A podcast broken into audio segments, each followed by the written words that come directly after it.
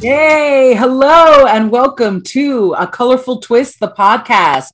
And today we are reviewing The Batman. If you want to know a little bit about A Colorful Twist, we are adding color to the gray of entertainment, trying to bring some nuance, some details. We are two fierce Latinos with thoughts. And let's begin. So, how did you feel, Tom, about The Batman? I love The Batman. You know, after so many fails here and there and sometimes back to back from coming from Warner especially. Yeah, we did have some projects here and there that succeeded, such as Aquaman and Shazam, and uh, you know, but those those are good movies, and I feel like the DC fans deserve wins. Yeah, I, I totally agree. I think you're thinking of the Suicide Squad. Um, Sorry, my dog decided to make a pop up. the Suicide Squad, probably the James Gunn, because David Ayer's version, there was a lot of controversy because he felt he couldn't do the one the movie he wanted. And I think that DC, you know, it happened with Zack Snyder as well. Kind of there was a lot of intervention in terms of their visions. And it's yes. been so such a roller coaster with DC in terms of when they deliver a good movie versus when they don't whereas Marvel has always been consistent. And I, I would say that, uh, like with the examples you put up, the, the Suicide Squad, um, the James Gunn version, Man of Steel, Wonder Woman, uh, Shazam, when they go uh-huh. campy, it goes really well when they go like the uh, uh, Joker route or the Batman, where it's like very political, very social, existential, I, they go they do well. They either go really colorful or really dark. As much as I wasn't a personal fan of um, Joker specifically, I appreciated what was done with it. Yeah, for sure, for sure. Yeah. I, I think it's you're totally right. I you got the feeling with with Joker and the same thing with the Batman, and particularly Robert Pattinson's vision of who Bruce Wayne is, that they had a vision. And sometimes with DC, where it fails is getting to the point. I think there's certain times with DC where it's just like this is a comic book film, love us. Because comic book films have become so they're now the mainstream. They are the biggest films, guaranteed. But comic books have as somebody who's a fan of comic books and I know you are as well Tom, like they have a vision, they have a mm-hmm. perspective, they have a message. It's not just, look, it's a comic book. Like part of why we love them is that they are immersive and analytical. And the Batman definitely is all those things. Absolutely. I think the Batman it's it's a very good representation of the world itself. And I feel like of most DC comics, the Batman is a good mirror for society in many ways. And yeah. you know, yes, I totally agree. You know, some people complain, some critics complain about the three hours, but I feel like life has become super expensive. This uh-huh. idea of making entertainment brief, like there's something sad about like an, an 80 minute movie, and then you're like, I have a whole day left. Like, yeah. take me somewhere, take me a new place, waste my time. I'm yes. to waste my time. And for some people, you know, ticket is $25 and you bring a family, there's a kid who wants a, a popcorn and you feel bad denying him. So the fact that it was three hours and it kind of swept me into this world, and I put it in my review that I felt like this is a movie. It was kind of like an HBO true crime series. Yes, like uh-huh. would have been eight episodes and eight weeks of me watching Robert Pattinson try to find the Riddler, mushed together in three hours. And I think that one thing that you brought up, which uh, we were going to talk about as well, was how Gotham City is a character. Uh-huh. I felt like for money and time, I was happy. I was relieved to enter this world that was very reflective, even in aesthetics and sound and vibe. Uh, we loved it. The soundtrack by Michael G- uh, Giacchino, all of it. It felt like now. It felt like how tired people are of being unsafe.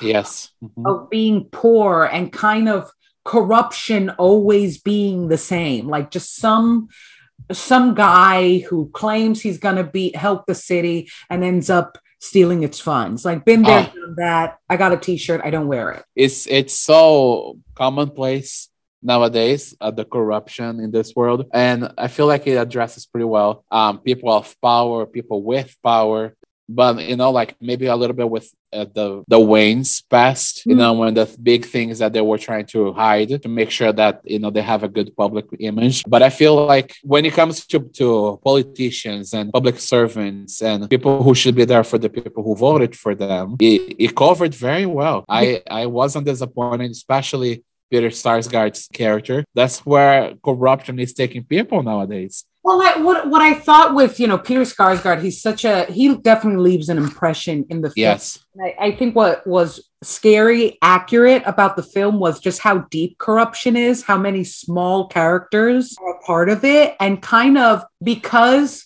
the political world is so intertwined with the criminal world, there's a feeling of what if I I can't rat on a rat because they'll kill me. You know, like you have p- uh, political leaders that are running with mob bosses, which Colin Farrell's Penguin is so good. He Oh, just gets amazing. lost. You can't even recognize him, and he's hilarious in this movie. Um, what was alarming was just and Jeffrey Wright, who plays Commissioner Gordon, he even mentions it like, oh my God, like all these cops, all these DAs, all these political leaders uh, from the mayor down, they're all involved in corruption. He's he's shocked by the amount of numbers. Yes. Honestly, I don't know how how shocked he should be, you know, knowing that he where he lives and how it works, you know, things behind the, the scenes. But yes, you're truly right. One scene that touched me a lot, the very end when they bringing out, you know, the, the big mob guy out and they have all those good cops out there. So that was that was something that I feel like it was also very well ripped out of the, the newspaper. Yeah. You know, like so I, I feel like that was not shocking but very poignant to the situ- situation that we're living. Um also the fact that he was an honest man. And honestly, I would even risk saying if he found out who the Batman actually was, I don't feel like he would do anything to harm the Batman anyway, because he understands that the city needs that kind of help as well. That was amazing that they pointed that out, how loyal that relationship is to each other. I think that's a beautiful point, Tom. I think uh, part of I, I said it in our IG live because we do our IG lives together. Uh, Uh-huh. content, check it out. Check. Um, I'm at D'Andre Reviews at all. Tom, what is your IG? Just for a follow. I am at Tommyverse. Tommy Rice. Um, yes. Uh, I think you're right. Uh, There was a loyalty and a love and a respect and admiration between them. I wish that they would have. I felt like Commissioner Gordon, especially in the Christopher Nolan versions, was more written. Right, brought brought such a sweetness and a nobility to uh, Commissioner Gordon. And that scene that you're talking about, where you know, bring the rat to the light, and all the good cops. One thing that this movie does, and this is where uh, I thought it was so relatable, is that there's good people and there's bad people, and what it makes a good person, not only a good person, but enough to become a hero. And I think that was the lines that kind of blurred the Batman and the Riddler because one thing that really fascinated me about this film was the juxtaposition between both and how Uh-huh. the Riddler kind of thought the Batman was his equal, was his partner. They were two people that were taking vengeance against the corrupt of this of this world against the people that swore they were going to help people like them and did not and i for me one thing that I, I would say the difference between the batman and the riddler at the end you learned is compassion Mhm. the Riddler just wanted everybody to be destroyed, even the people who were, even good people who were just, he thought weren't strong enough to stand up against the corrupt. Absolutely. And I feel like he this could have been very well that too.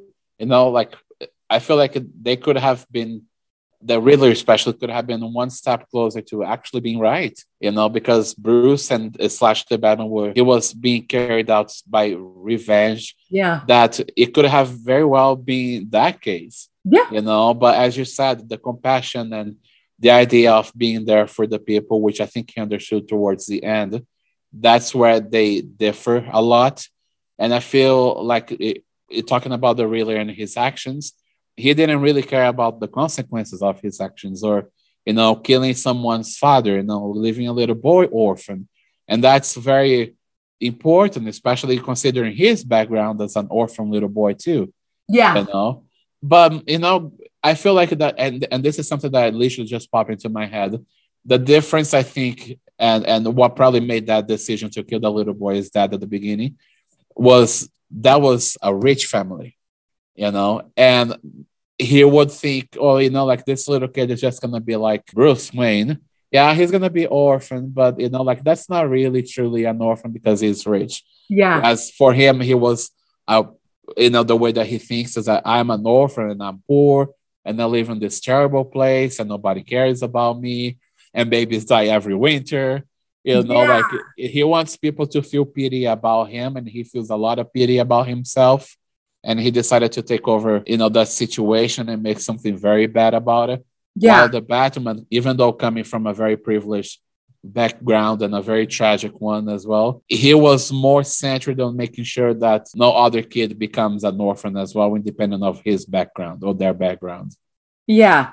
You bring up such a good point, Tom, which is that at times we believe the pain we are caused justifies the pain we cause. And mm-hmm. I think that as people who suffer from trauma, I, especially coming from a peoples that su- has suffered so many historical traumas like Latinos, it's hard to kind of there's a belief that you heal from your traumas and yes. you become the monster that traumatized you. The minute mm-hmm. you're infected with that pain, if you don't heal it or or let it go, it you become it and the example of somebody who became his pain because when he starts reliving all the traumas he goes through in the orphanage and and the the struggle of being dirt poor with no parents in a city that is so corrupt and criminal you're like no wonder this kid went deranged and i think that the difference between him and bruce you're totally right uh, is like the classism and the belief that if you are filthy rich, you have like kind of this spiritual bed to lay on your traumas. Like you're not that hurt. Yes. Uh-huh. Money doesn't replace love. And there is a level of insanity to Bruce. But I think, again, what boils down the differences between them is at the end of the day, one wanted to prevent the pain from being repeated. He didn't want people to be orphaned. And the other wanted the world to feel his pain. But yeah, I think you're you're you're totally right. And it's such a smart, smart, smart point that could easily go ignored, which is how much of our pain makes us who we are.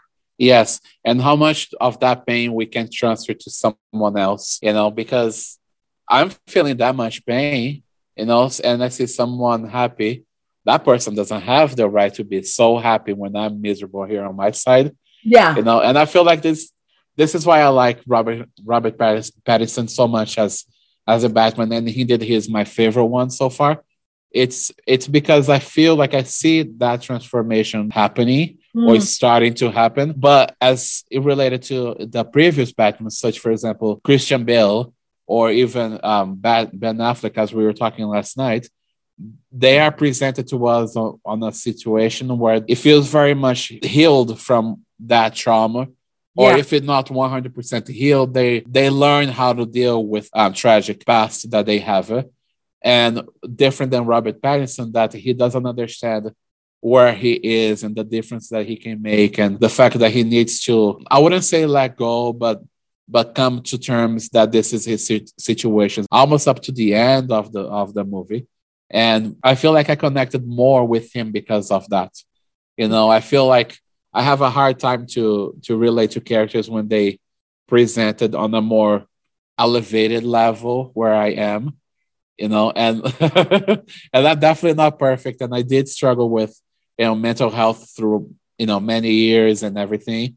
Um but i i I, think that connection of me relating with that depression, with certain traumas and that darkness, you know, and that uh, emo appearance, you know, like made me like Robert Pattinson so much more than I ever thought I would. And I didn't know that he would be such a perfect Batman. I never thought he was a bad actor, especially consider everything that he did throughout the last decade or so. But I I I was a little bit taking with a grain of salt his performance as a Batman, especially because it doesn't feel like he has the physicality that the, the Batman requires.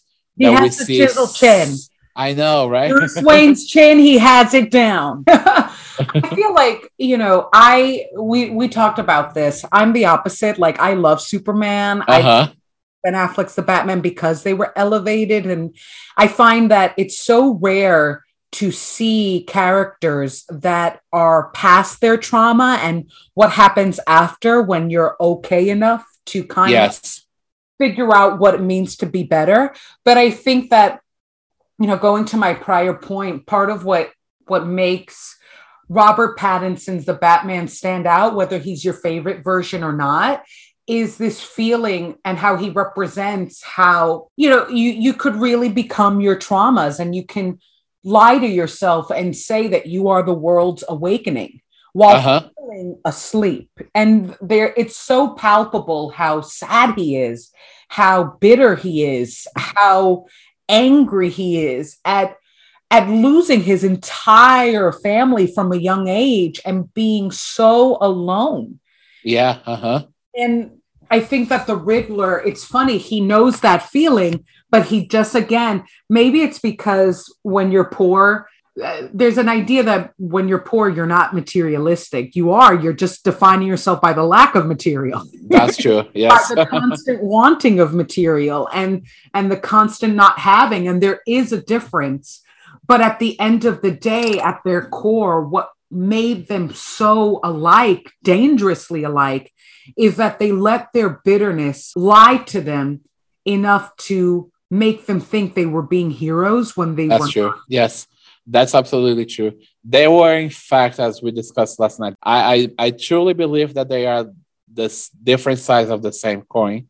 Yeah. You know, up until that redeem, redemption moment for the Batman. Yeah. They, they literally are that, you know, and to your point at the beginning, they truly believe that they're doing this for a, an important cause and they truly believe that their means is, are justified. You know the violence is justified. And it's if we point out every single person that the batman helped that were not they were scared of him. You yeah. know that that poor asian guy that got beat up at the at the train station. He yeah. didn't want a batman to even get close to him. Yeah. You know like don't hurt me you know get out of here. I know you beat the crap out of these people here but who knows what you can do to me you know? That's so interesting you bring that up because i feel like um there's something when you use it's like uh, those who live by the sword die by the sword. Like when you yeah. use the sword when you use violence it's very hard to distinguish you as a hero because it, it, it's the eternal historical question whether you need violence to get peace Exactly. Uh, obviously, but what we see with the Batman is when you vibe at a negative vibe, when you run in that low frequency, you attract low people. He attracts. You do. Uh-huh. And one thing that I mentioned is that the social media, January 6th, I put it in my review on on on deandreviewsall.com. Like I immediately saw the January 6th comparison, especially in that third act. But you feel it like how uh-huh so especially because social media is so based on the image we put out on attracting people based on this symbolized version of us and hoping that they like our symbol enough like batman yes. in the, the, the batman symbol at night or the riddler leaving all those riddles hopefully hoping that they're so intrigued enough to follow us and the riddler gets immersed in social media and you can't say that the batman even Bruce Wayne is sort of in love with this idea of him, this image of him, and believing that the symbol is who we really are. Oh, absolutely. Especially, and, and so much so that we have Batman for a good chunk of the movie. We don't even have Bruce Wayne for that long, wow. you know, in comparison to previous Batman projects. Um, he he truly believes that Batman is the best of himself. He wants people to believe that he's not shying away to walking in into a room full of cops that don't even like him as the Batman, you know, in a room full of cops that are supposedly doing the, you know, the the more serious work, um, you know, and and and also the Riddler, you know, with also being a masked guy, also being um, the guy that truly believes that he is doing the right thing. And they what what I feel like they're doing is trying to build this brand and have people buy into that brand, you know, and maybe become a martyr, you know, as they go, maybe become a legend, maybe become an icon. But you know, to, which is funny because when you think about Zoe Kravitz and, and her character, the Catwoman, she was literally the one not masked at all. And I was hoping for, you know, a little mask that indicates, you know, more of a Catwoman a, a characterization based on the comics. But honestly, she was the one that was, I'm here. This is who I am. I accept who I am. This is my face you can like or you don't you know i really don't care about this i you bring up such a good point and, and you mentioned it before how you felt like she was the bridge between the batman and and the riddler and their their kind of toxic relationship with uh-huh. own image because she she's the only one where Selina kyle is the catwoman like she will unmask she she's there's no she is who she is. Yes. And uh-huh. She has a level of humanity that I think it's not until, like you said, the third act, the redemption act, where Batman actually gains some humanity. Uh-huh. As in he he becomes more Bruce Wayne uh-huh. a little bit of, of realizing I have to participate in society and I can't, it's not just about being a vigilante. Because I think one thing that the Riddler and even Selina Kyle and the Batman have in common is that do or or question is whether or not we have to work outside societal structures to fix them. Like do they're kind of weird activists in a way, whether you. They're act uh, activating for or not. They believe you once you enter the system, you get lost in it. You'll get lied to, or you'll become the liar, like Commissioner Gordon, where he all this corruption is is surrounding him, and he has no clue. Yes. Whereas, yes, that's so true. Like, uh-huh. I could have seen that a mile away. Uh huh and, no, that that is so true. Uh-huh. And I, I think you're right, selina Kyle. Uh, out of all three of them who share that belief of you have to work outside the system to fix what's within, she's the only one who always maintains a level of compassion and humanity and a realization that if you are complaining that these people don't protect the people, you, it means that you are. Yeah, that is true and she is called Selina the entire time. Yes. You know, they refer to her as Selina Kyle the entire time. You don't see that happening to, to Batman all the time, even though we do get a little bit of the, you know, Bruce here and there. You'll never see that happening to the Riddler mm. until he's finally unmasked. But Selina was was so heartfelt and, and she was so real, so so true to her character she she endured some traumas and she had her own journey as a character on, on the movie, you know, but she dealt with it. She got up and she's like, I'm ready here. Let's go take care of the, the hedge fund billionaires. Yeah. You know, and if you want to come with me, you can come. If you don't want to come with me, it's your problem you know yeah wow you bring up such good points because you know, selina is orphaned as well uh-huh has endured similar traumas as the riddler and it, she kind of becomes an emblem that there is no excuse for however rough it is to yeah. not be a good person exactly not defend the needy um and she becomes better than she starts out better than both of them she does she really does. And I feel like she, on a on a scale or financial scale, she built something out of it. You know, she was orphaned as a kid. She doesn't have a father that supports her. Girl had a career, even though it was working for a mob. Yes. Girl had a, an apartment that she shared with someone. She had a friend, you know, that she was supposedly or maybe romantically connected with at some, you know, like depending on how you read that relationship you know that she wasn't she wasn't trying to be a victim at all you know and that's the difference between her character and the other two is that they were walking the city with that victim mentality when she was walking to the city with that i'm winning you know or at least i need to win and i need to do something for myself because obviously the city is not going to give that to me. The elected officials are not going to do that for me. If that's if I am the only person I can count with, here we go. We'll yeah. do this. I think we kind of ran into all of our topics. We, we made some really intriguing, powerful points about just how deep this is.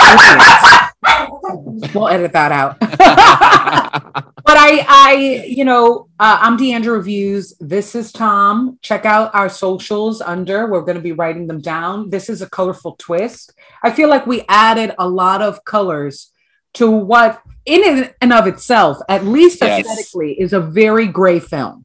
Yes, that is true. But it's such a good experience, and and we're gonna keep doing more of this, you know, as we record episodes and we go from here. so check out a colorful twist. Uh, the podcast on all platforms. I'm Deandra Reviews. This is Tom, or maybe you should be Tommyverse. I know, right? what's the remix? Um, and this is our colorful take. Um, this was our colorful take on the Batman. Hope you enjoyed.